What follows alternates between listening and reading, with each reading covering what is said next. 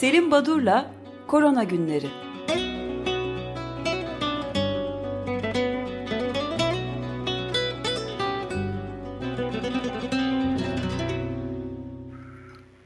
Günaydın Selim Badur, merhabalar. Günaydın, merhabalar. Nasıl? Günaydın. Ee, Dünya Bankası'ndan bahsettiniz. 150 yıldır, benim okuduğum kaynaklarda 150 yıldır yazıyordu. Bu kadar süreden beri yaşanan en büyük ekonomik krize vurgu yapmıştı. 70 ile 100 milyon kişi aşırı yoksulluğa giriyordu. Paralel bir e, yapı, e, Dünya Sağlık Örgütü. Onun da e, bir açıklaması oldu. Biliyorsunuz Dünya Sağlık Örgütü belirli aralıklarla basın toplantısı yapıp bazı konulara değiniyor, sorulara yanıt vermeye çalışıyor. Bu kuruluşun yetkilileri. Dün yapılan açıklamada Avrupa'da ve Amerika Birleşik Devletleri'nde olgu sayısında azalma olduğunu e, altı çizildi. E, Amerika Birleşik Devletleri'nde uzun süreden beri en az e, olgu bildirilmişti. Yeni olgu binin altına düşmüştü. Ancak diyor Dünya Sağlık Örgütü dünyada işler tam aksine ciddileşiyor diyor. Son 10 günün 9'unda yeni olgu sayısı her gün listeyle olan yeni olgu sayısı 100 binin üzerinde diyor. Örneğin dün 136 bin yeni olgu eklenmiş e, bu e, kümülatif e, COVID-19 sayısına. Pazar günü saptanan olguların da %75'i Latin Amerika ve Güney Asya ülkelerindenmiş. Dünya Sağlık Örgütü'nün bu açıklamasının ilginç bir bölümü de Amerika Birleşik Devletleri'ndeki protestolara ayrılmıştı. Protestolara saygılıyız ayrımcılığa karşıyız. Ama lütfen protesto yap e, ederken e, kurallara ve e, sosyal mesafe ilkesine uyum gösterin. Buna e, ihmal etmeyin diye bir açıklaması vardı. Dünya Sağlık Örgütü'nün bu açıklamasına paralel olarak e, hafta sonu Polonya'dan ilginç bir e, haber geldi. İlginç ve e, hani beklenmedik bir e, gelişme değil ama kömür madenlerinde yeni enfeksiyon oda e, ortaya çıkmış. Cumartesi günü 576, pazar günü ise 575 maden işçisinin enfekte olduğu e, bildirildi Polonya'dan. Bu hem yüksek bir oran e, bu ülke için hem de e, yine bir süreden beri bizim de e, üzerinde konuştuğumuz bu odak gruplarda hastalığın e, çok e, yayıldığı e, ve buralara dikkat etmek gerekiyor. Bu da iyi bir örnek. Evet sembolik olarak da çok e, ilginç çünkü evet. hem küresel ısıtma e, yani bütün iklim kriziyle kömür arasında muazzam bir bağlantı var. Bir de koronavirüs krizi işte ikisi bir arada. Evet. evet. Polonya'daki maden işçilerinin e, durumu. E, hidroksiklorin konusunda e, savaşlar devam ediyor. E, yeni bir rapor yayınlandı. Sermo anketi. Sermo kuruluşunu yaptığı bir anket. 30 ülkede 6227 doktorda e, ki koronavirüs hastalığıyla ilgilenen onların tedavisiyle uğraşan hekimler arasında e, dünyada ortalama %37'si en etkili tedavi şeklinin hidroksiklorokin olduğunu e, belirtmişler. İspanya'da e, kullanım oranı %72 tüm hastalardaki tedavi gören hastalarda klorokin kullanımı. İtalya'da %49, Almanya'da %17, Japonya'da %7 e, bu oranlarda hidroksiklorin e, klorokin uygulanmakta. Şimdi önemli bir nokta e, bir süreden beri hep bu e, korona günlerinde e, belki değineceğiz dediğim ama hep ötelenen e, antikor konusu. Dün e, Fransa'da Profesör Patrick Berch e, önemli bir e, etik konularda çalışan bir epidemiolog. E, İspanya gribiyle kıyaslandığında mevsim e, biliyorsunuz e, e, İspanyol gribi bir süre sonra e, mevsim ortadan kayboldu, söndü ve mevsimsel gribe döndü. Acaba koronavirüs enfeksiyonu COVID-19'da sönecek mi? Tabii bütün soru e, ve insanların şu günlerde tartıştığı hani özellikle gelişmiş ülkelerde olgu sayısının azalmasına paralel olarak acaba COVID-19 e, ortadan kalkacak mı? Ne zaman kalkacak sorusu. Ve tabii e, iki e, nedenle e, ortadan kalkması mümkün. Birincisi toplumsal bağışıklığın oluşması. Bu herd immunity dediğimiz e, olgu. Şimdi herd immunity dediğimiz zaman e, şöyle düşündüm.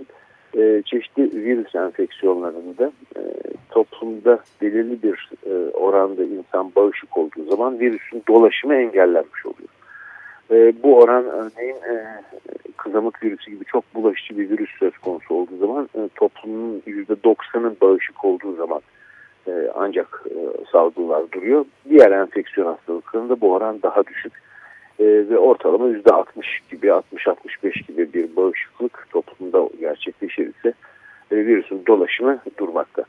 E, koronavirüs içinde en iyimser e, tahminle %60 e, toplumdaki bireylerin %60'ı bağışık olursa eğer e, virüsün dolaşımının duracağını düşünürsek eğer e, bu demektir ki dünya nüfusunu işte 7.6-8 milyar dersek 4.6 milyar insanın dünyada e, virüsle temas etmiş olması ve bağışık olması sonucunda e, virüsün dolaşımından kalkması ya da e, pandeminin sönmesi söz konusu olacak. Ancak bu böyle değil. Bırakın %60'ını e, İngiltere'de toplumun ancak %6.8'i Fransa'da %4.4'ü Türkiye'deki oranları bilmiyoruz. E, bu kadar virüsten temas etmiş. E, peki bu çok Türkiye'deki pardon bir şey soracağım. Tabii. Türkiye'deki oranları neden bilmiyoruz? E çünkü e, yaygın bir antikor taraması yapılıp e, toplumdaki e, kaç kişinin ya da taranan e, bireyler arasında kaçının e, enfekte olduğu ya da virüsten temas ettiğine dair herhangi bir veri yok. E, çeşitli evet. üniversitelerde bu tip çalışmalar belki yapılmakta ama bilmiyoruz. Çünkü e, herhangi bir yayın ya da e, sonuç bildirmek biliyorsunuz e, otoritenin, e, sağlık yetkililerinin iznine tabi tutuldu. Böyle bir zorunluluk getirildi. Onun için resmi ağızlardan yapılacak e, açıklamalar dışında herhangi bir çalışma sonucunu görmemiz şu an için mümkün değil ülkemizde. O açıklamada yapılmıyor. Yapılmıyor evet. Ee, sadece bu antikor testleri değil biz demografik özelliklerini de biliyoruz. Ee, şimdiye kadar saptanan olguların, resmi rakamlarla açıklanan olguların işte yaş grupları, e, herhangi bir e, yan hastalık oranının ne kadar olduğu, işte diyabete hastalıkları onları biliyoruz. Evet. Şimdi tekrardan bu herd immunity'ye dönersek ya toplumsal bağışıklığına e, o zaman bizim elimizde şu anda e, bir kere bu e, doğal yoldan enfekte olan bireylerin %60'a varması e, bu aşamaya gelmek için e, işin çok uzağındayız. E, bırakın %60'ı %10'larda bile değil. E, peki nasıl oluyor da bu çok bulaşıcı dediğimiz enfeksiyon etkeni sadece toplumlarda %10 kişiyi enfekte ediyor. Bu bir soru işareti.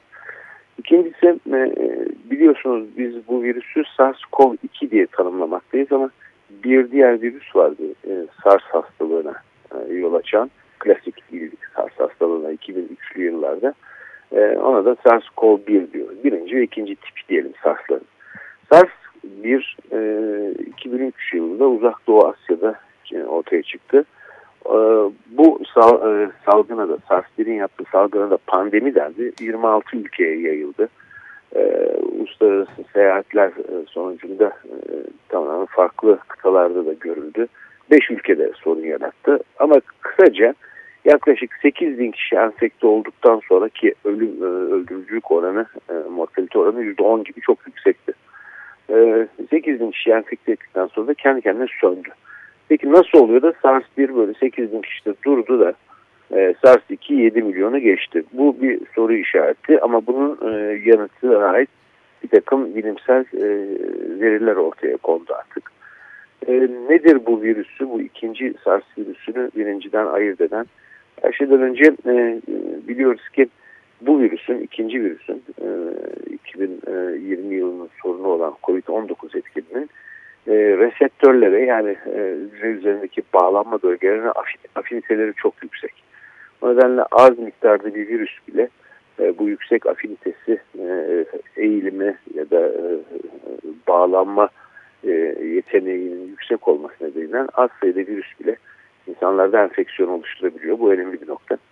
İkincisi çok önemli bir nokta. Bir, birinci tip SARS enfeksiyonunda semptomlar ortaya çıktıktan sonra yani hastalık belirtileri ortaya çıktıktan sonra e, hastalar virüsü yaymaya başlıyorlardı. Bu ikinci tip 2020 e, etkeni ise daha semptomlar ortaya çıkmadan 6 gün önce ortalama herhangi bir belirti olmaksızın o aşamasında bile e, enfekte olan kişiler virüsü yayıyorlar. Yani bu asemptomatik dediğimiz belirtisiz olguların önemi e, çok yüksek. E, buna e, dikkat etmemiz lazım. İkincisi e, virüs atılımına baktığımız zaman e, şu ya da bu dönemde virüs saçıyor etrafa bir birey. e, bir kere SARS-2'nin e, saçılan bir hasta tarafından ya da bir taşıyıcı tarafından saçtığı virüs miktarı çok fazla, çok yüksek. E, ve demin de belirttiğim gibi semptomlardan 6 gün önce başlayıp uzun bir süre devam ediyor. Yani bu, bu asemptomatik olguların e, hastalığı yayma e, biçimi, şekli ve yoğunluğu esas sorunu oluşturmakta. e, bir diğer e, önemli nokta belki biz bu oluşan antikorlara e, gelelim isterseniz. Son olarak da ona değineyim bu sabah. E, bunun nedeni de aslında bu antikor konusunda hani toplumsal bağışıklığı ölçmek için antikor testleri yapılıyor yapılmıyor. İşte İngiltere'de Fransa'da belirli oranlarda pozitif var. Bu antikor testleri işte bu tarz e, e, seroepidemiyolojik çalışmalar dediğimiz virüsün toplumda ne kadar yayıldığı, hangi kesimlerde, hangi yaş gruplarında yayıldığını ölçmek için bilimsel çalışmalarda yararlı bir test. Ancak bireylerin e, acaba ben bağışık mıyım, acaba ben e, virüs ile temas ettim mi e, şeklinde bir soruyu yanıtlamak için kullanımında bir takım sakıncalar var. Bunların başında e, bu testlerin COVID-19 için kullanılan antikor testlerinin hala e, özgürlük ve duyarlılık sorunlarının olması geliyor. E, neden söylüyorum bunu? Çünkü düşük özgürlükte olduğu zaman yalancı pozitiflik e, ortaya çıkabilir. Siz COVID-19'da temas etmemişsinizdir ama temas etmişsiniz gibi düşünülebilir. Ya da düşük duyarlılıkta da yalancı negatiflik e, söz konusu olur. O zaman da e, siz e, virüste temas etmişsinizdir ama bu saptanmamış olur. Şimdi bunlar testlerle ilgili sorunlar. Bir de esas önemli olan biz hala COVID-19 bağışıklığının e, ayrıntılarını iyi bilmiyoruz hala e, bizi şaşırtan, hala bizim için farklı, değişik e, e, bir takım bulgular ortaya çıkıyor. Şimdi antikor dediğimiz e, moleküller herhangi bir etken ile, bir virüs ya da bir bakteriyle e, temas eden bireylerde vücudun oluşturduğu koruyucu bir takım protein molekülleri.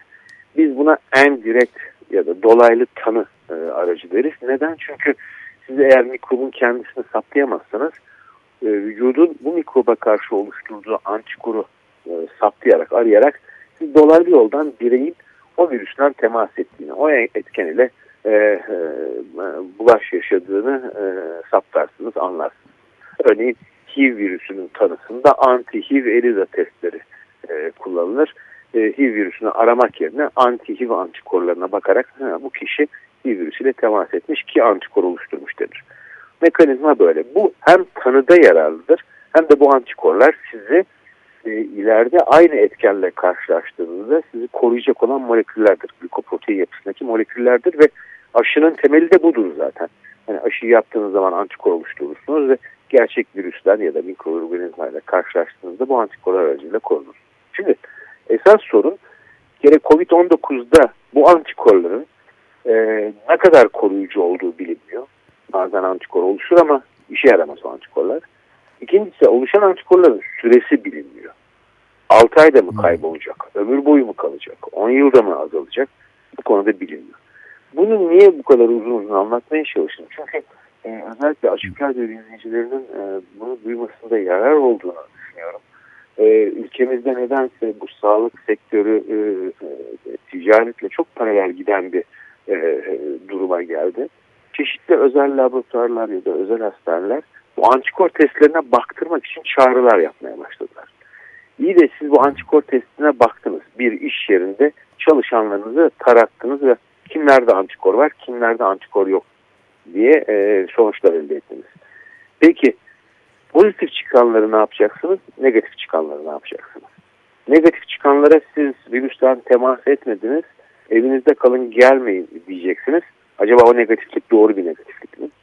Pozitif çıkanlar ise e, iş daha da karmaşık. Siz virüs ile temas etmişsiniz, bağışıksınız. İstediğiniz yapabilirsiniz. Hatta maske de takmayabilirsiniz ya da önlemlere de o kadar özen göstermeyebilirsiniz. Böyle mi diyeceksiniz?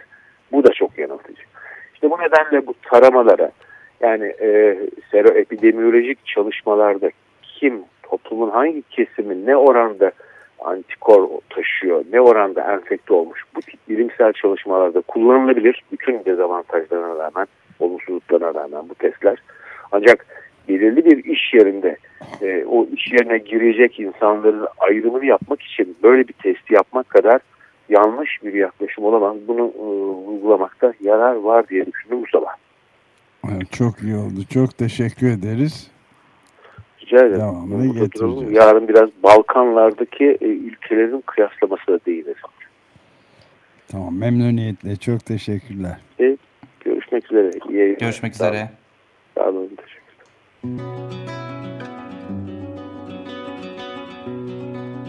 Selim Badur'la Korona Günleri.